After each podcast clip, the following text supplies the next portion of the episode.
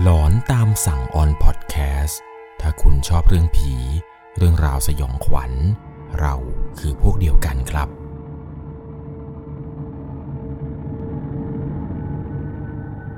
สวัสดีครับทุกคนครับกลับมาพบกันอีกครั้งหนึ่งครับกับหลอนตามสั่งอยู่กับผม1 1 LC เรื่องราวความสยองขวัญในวันนี้ครับเกิดขึ้นที่จังหวัดกาญจนบุรีต้องบอกเลยว่าเรื่องราวเรื่องนี้ครับมันเป็นเหตุการณ์เกี่ยวกับการถ่ายรูปติดวิญญาณซึ่งเหตุการณ์นี้ครับเกิดขึ้นที่แฟลตตำรวจแห่งหนึ่งในจังหวัดกาญจนบุรีเป็นอะไรที่ค่อนข้างที่จะเหลือเชื่อแล้วก็เป็นอะไรที่แปลกมากๆครับกับเหตุการณ์ที่เกิดขึ้นในครั้งนี้เมื่อมีนายตำรวจท่านหนึ่งครับเขาได้ถ่ายรูปติดดวงวิญญาณดวงหนึ่งซึ่งดวงวิญญาณนี้คือเจ้าหน้าที่ตำรวจที่เสียชีวิตไปในห้องพักห้องนี้สำหรับเรื่องราวเรื่องนี้ครับจะต้องใช้วิจารณญาณในการรับชมรับฟังให้ดีๆเลยนะครับเป็นเหตุการณ์หลอนที่เกิดขึ้นกับผู้ฟังทางบ้านท่านหนึ่งเธอเนี่ยมีนามว่าคุณเกศครับคุณเกศเนี่ยได้ส่งเรื่องราวเข้ามาในช่องทาง Facebook 1LC บอกว่าเรื่องราวเรื่องนี้มันเป็นเรื่องที่เกิดขึ้นกับทางคุณพ่อของเขาต้องพาทุกคนนะย้อนกลับไปเมื่อ19 ปีที่แล้วเลยที่แฟลตตำรวจแห่งหนึ่งในจังหวัดกาญจนบุรีเป็นเรื่องราวเกี่ยวกับการถ่ายภาพติดวิญญาณซึ่งสมัย19 ปีที่แล้วเนี่ยมันเป็นภาพฟิล์มครับเป็นภาพฟิล์มที่ต้องเอาม้วนฟิล์มเนี่ยไปล้างก่อนถึงจะเกิดเป็นรูปภาพได้เพราะในสมัย19 ปีที่แล้วเนี่ยมันยังไม่มีกล้องดิจิตอลที่เป็นทันสมัยครับที่แบบว่าถ่ายปุ๊บจะเห็นปั๊บเลยในสมัยนั้นเนี่ยยังเป็นกล้องฟิล์มอยู่เรื่องราวหลอนๆเนี่ยมันเกิดขึ้นกับคุณพ่อของเขาครับคุณพ่อเนี่ยได้เล่าให้ฟังครับว่าเมื่อสมัย19 ปีที่แล้วนั้นคุณพ่อของคุณเกศเนี่ยเป็นทหารตชด.ที่13อำเภอพนมทวนจังหวัดกาญจนบุรี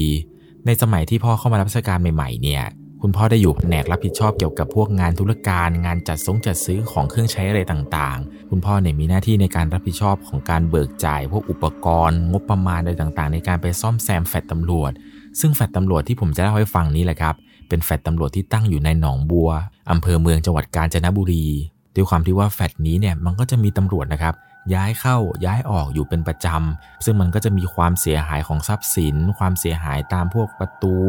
หน้าต่างห้องพักอะไรแบบนี้มันก็จะไม่ค่อยเรียบร้อยเท่าไหร่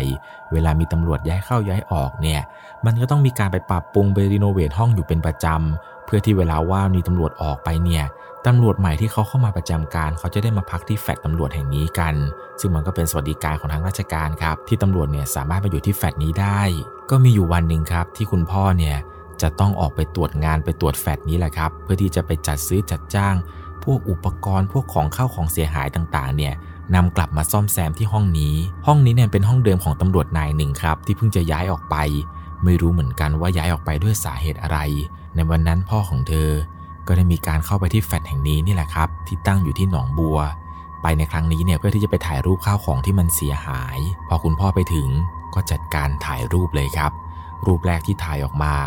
เป็นตำแหน่งบานเกตหน้าห้องครับแล้วก็ถ่ายประตูหลังจากนั้นเนี่ยก็เข้าไปถ่ายบริเวณในห้องครับคุณพ่อของเธอเนี่ยบอกว่าบรรยากาศในห้องเนี่ยเป็นบรรยากาศที่วังเวงมากๆถึงแม้ในห้องนี้จะไม่มีข้าวของไม่มีทรัพย์สินอะไรอยู่แล้วก็ตามแต่มันเหมือนกับว่าในห้องนี้เนี่ยมันมีบางสิ่งบางอย่างที่รู้สึกแบบผิดปกติแต่คุณพ่อเองเนี่ยด้วยความที่ว่าเป็นตำรวจแล้วก็ไม่ค่อยกลัวผีแกเนี่ยก็เดินถ่ายรูปทั่วเลยครับตั้งแต่ห้องโถงยันห้องนอนยันห้องน้ำยันด้านหลังตรงครัวถ่ายมาหมดเลยครับตั้งแต่ประตูยันหน้าต่างยันโคมไฟอะไรต่างๆพอถ่ายเสร็จแล้วเนี่ยคุณพ่อเขาก็ต้องเอากล้องฟิล์มนี่แหละครับไปยังร้านถ่ายรูปเพื่อที่จะให้ร้านเนี่ยล้างเป็นฟิล์มเป็นภาพออกมาหลังจากวันนั้นที่พ่อไปล้างรูปเสร็จเนี่ยพ่อก็ได้นำอัลบั้มนั้นกลับมาไว้ที่บ้านครับพอกลับพอถึงบ้านตัวของเธอเองเนี่ยก็เห็นครับว่าพ่อเนี่ยเพิ่งจะไปล้างรูปมาก็เลยขอพ่อเนี่ยดูรูปอัลบั้มที่เพิ่งจะล้างมาหน่อยทีแรกเนี่ยตัวเธอเข้าใจว่าเป็นพวกรูปถ่ายท่องเที่ยวอะไรต่างๆแต่มันไม่ใช่เลยมันเป็นภาพที่แบบพ่อเพิ่งจะไปถ่ายมาที่แฟลตนั้นครับเธอเองเนี่ยก็นั่งเปิดดูไปเรื่อยๆภาพแรกที่เห็นเนี่ยมันก็เป็นบานเกตที่ชำรุดลักษณะเหมือนกับว่าจะมีรอยแตกร้าวภาพที่2เนี่ยก็เป็นภาพประตูที่เสียหายภาพที่3ก็เป็นห้องโถงขนาดใหญ่จนกระทั่งไปถึงเกือบจะถึงภาพสุดท้ายครับเป็นภาพที่พ่อนั้นถ่ายติดกระจกหน้าห้องน้ำเหมือนกับว่าพ่อเนี่ยจะเปิดแฟลชแล้วมันส่องสะท้อนกับกระจกทำให้ภาพนี้นั้นมันเป็นภาพที่สว่างเธอเองเนี่ยก็ไม่ได้เอะใจอะไรเธอก็เปิดรูปดูต่อไปปรากฏว่าจนไปเจออยู่รูปหนึ่งครับเป็นรูปที่พ่อนั้น ถ่ายออกมาเหมือนจะเป็นบานเกล็ดอีกบานที่อยู่ถัดไปจากบานเกล็ดที่ชำรุดภาพที่เห็นในตอนนั้นเนี่ยมันมีบางอย่างผิดปกติเพราะว่าในภาพนี้นั้นเหมือนกับว่าจะถ่ายติดผู้ชายคนหนึ่งมาด้วยผู้ชายคนนี้ลักษณะเหมือนกับตำรวจสมัยก่อนเป็นผมรองทรงแสกกลางในตาของผู้ชายคนนี้ในรูปเนี่ยดูเศร้าๆแล้วผิวของแกเนี่ยเข้มๆมีหนวดที่หนาแล้วก็โค้งใหญ่เหมือนกับนายจันหนวดเขี้ยวในรูปที่เห็นผู้ชายคนนี้แต่งชุดตำรวจครึ่งท่อนครับข้างล่างเนี่ยเป็นกางเกงเครื่องแบบส่วนข้างบนนี้เป็นเสื้อยืดสีขาวธรรมดาพอได้เห็นเช่นนั้นครับก็รีบวิ่งไปหาคุณพ่อทันทีถามว่าคุณพ่อนี่รูปเพื่อนคุณพ่อเหรอทำไมน่ากลัวจังพอพ่อได้เห็นเช่นนั้นครับพ่อเนี่ยถึงกับตกใจแล้วก็ขนลุกเลยพ่อบอกว่าใครก็ไม่รู้ลูกถ่ายติดมาเฉยเลยพ่อไม่ได้ตั้งใจจะถ่ายเขาพ่อถ่ายบานเกล็ดที่มันอยู่ข้างหน้าห้องแต่เหมือนกับว่ารูปที่เขาเห็นเนี่ยมันจะเป็นรูปที่ซ้อนกันครับโดยสมัยก่อนเนี่ยสมัยที่กล้องฟิล์มดังๆนะครับมันมักจะมีปัญหาเกี่ยวกับการล้างฟิล์มว่าฟิล์มเนี่ยมันจะชอบไปซ้อนกันระหว่างภาพ2ภาพครับบางทีเนี่ยเราบางทีเนี่ยเราถ่ายไปแต่เราลืมกอฟิล์มพอถ่ายอีกทีนึงเนี่ยมันก็เหมือนกับเราจะทำให้ภาพเนี่ยมันซ้อนทับกันในตอนแรกเนี่ยคุณพ่อกับเธอเนี่ยก็เข้าใจว่าน่าจะเป็นพวกฟิล์มเนี่ยมันทับกันหรือเปล่าในวันนั้นเนี่ยคุณพ่อก็เปิดดูรูปหลายรูปเลยครับซึ่งในอัลบั้มรูปนี้มันก็จะมีแต่พวกข้าวของพังๆครับไม่ได้มีรูปคนอะไรเลยซึ่งในตอนที่ไปถ่ายพ่อของเธอก็ยังบอกว่าตอนไปเนี่ยก็ไปคนเดียวไม่ได้มีตำรวจนายไหนไปด้วยกันอีกอย่างตอนที่พ่อไปเนี่ยไม่ได้แต่งชุดครึ่งท่อนนะครับแต่งชุดตำรวจเต็มยศเลยเป็นไปไม่ได้เลยว่าที่พ่อนั้นจะถ่ายติดตัวเองมาวันรุ่งขึ้นครับคุณพ่อเนี่ยเอาอัลบั้มรูปภาพนี้นะครับไปให้ที่ทำงานเขาดูกันทุกคนเนี่ยก็มามุงดูกันเต็มเลยครับต่างก็มาเปิดดูแล้วก็มาวิเคราะห์ดูกันครับว่าผู้ชายในรูปที่เห็นเนี่ยคือใครกันมีตำรวจอยู่นายหนึ่งครับที่พูดขึ้นมาเขาบอกว่าเขาถึงกับขนลุกเลยครับหลังจากที่ได้เห็นภาพนี้ในวันนั้นเนี่ยเขาอุทานเสียงดังกลางวงที่ทุกคนกำลังนั่งดูรูปอยู่เขาบอกว่าเฮ้ยนี่มันคนนี้นี่พี่คนที่ยิงตัวตายที่แฟลตเนี่ยแกเสียไปตั้งหลายปีแล้วนะพี่ไปถ่ายติดแกได้ยังไงเนี่ยตอนนั้นทุกคนที่นั่งมุงกันอยู่เนี่ยพากันแตกฮือออกเลยครับพ่อของเธอเนี่ยเชื่อว่าสาเหตุที่ถ่ายติดผู้ชายคนนี้ได้นั้น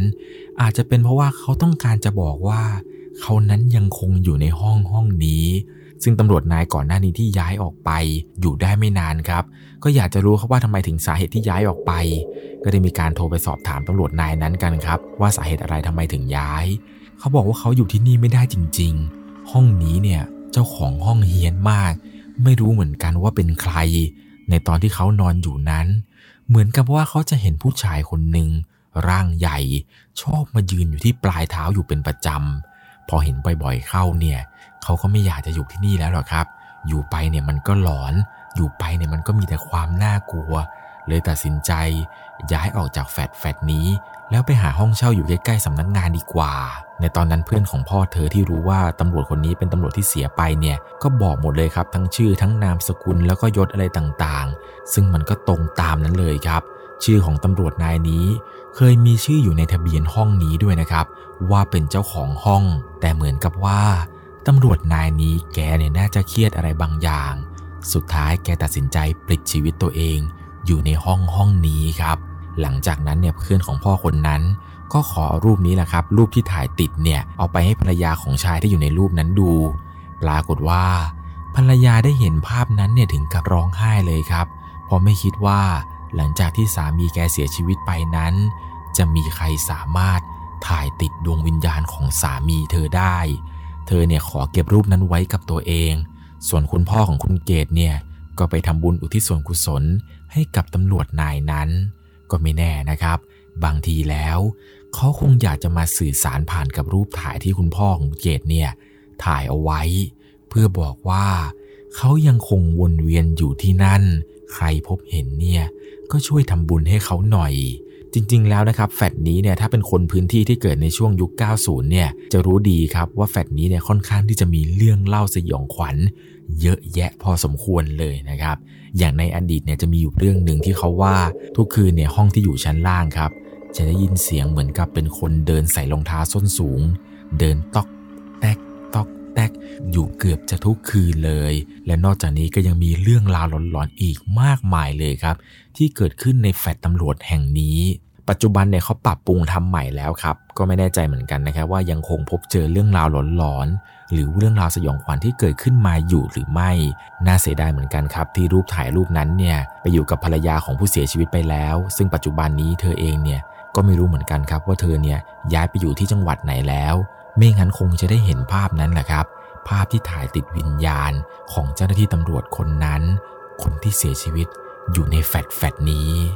เป็นอย่างไรกันบ้างครับกับเรื่องราวความสยองขวัญที่เกิดขึ้นในแฟลตแห่งนี้ไม่แน่ใจเหมือนกันนะครับว่าปัจจุบันเนี่ยเจ้าหน้าที่ที่อยู่ในแฟลตนี้นั้นยังมีใครพบเจอเรื่องราวหลอนๆอีกหรือไม่นะครับถ้ามีใครพบเจอนั้นลองคอมเมนต์ให้เพื่อนๆได้อ่านกันหน่อย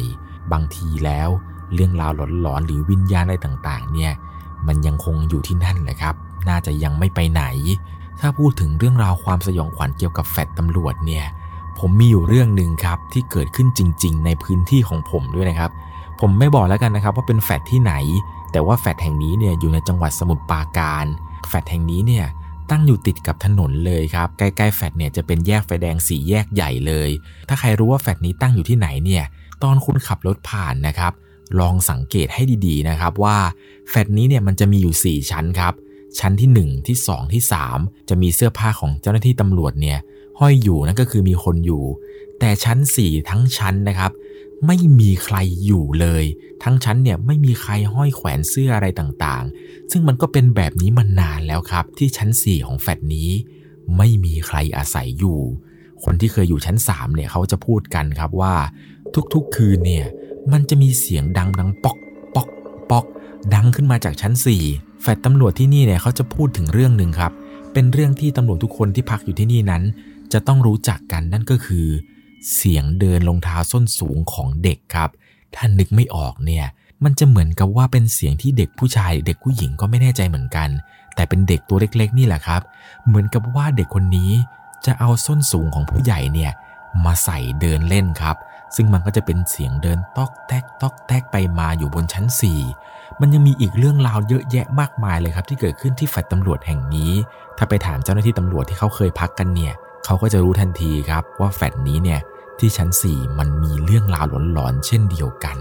ซึ่งผมกล้าการันตีเลยครับว่าแฟลตตำรวจที่ผมเล่าให้ฟังอยู่นี้เนี่ยก็หลอนไม่แพ้กับแฟลตตำรวจที่กาญจนบุรีเลยเดี๋ยวไว้มีโอกาสผมจะมาเล่าให้ฟังแล้วกันครับเกี่ยวกับแฟลตตำรวจที่นี่หรือแฟลตตำรวจที่อื่นเนี่ยมีเรื่องราวแปลกๆอะไรอีกหรือไม่ครับก็ลองคอมเมนต์บอกมาได้นะครับเดี๋ยวที่ไหนน่าสนใจผมจะปักหมุดไว้ด้านบนเช่นเคยก่อนจากกันไปในวันนี้ครับถ้าคุณชอบเรื่องผีเรื่องราวสยองขวัญเราคือพวกเดียวกันครับคลิปหน้าผมจะหาเรื่องราวหลอนๆนั้นมันเล่าให้ทุกคนฟังรับรองเลยว่าจะต้องหลอนกว่าเรื่องราวเรื่องนี้อย่างแน่นอนสำหรับค่ำคืนนี้ใครที่อยู่ที่แฟลตตำรวจหรือบ้านใกล้ๆกับแฟลตตำรวจนั้นขอให้คุณนอนหลับฝันดีราตรีสวัสดิ์ครับสวัสดีครับสามารถรับชมเรื่องราวหลอนๆเพิ่มเติมได้ที่ YouTube Channel 1LC ยังมีเรื่องราวหลอนๆที่เกิดขึ้นในบ้านเรารอให้คุณนั้นได้รับชมอยู่นะครับ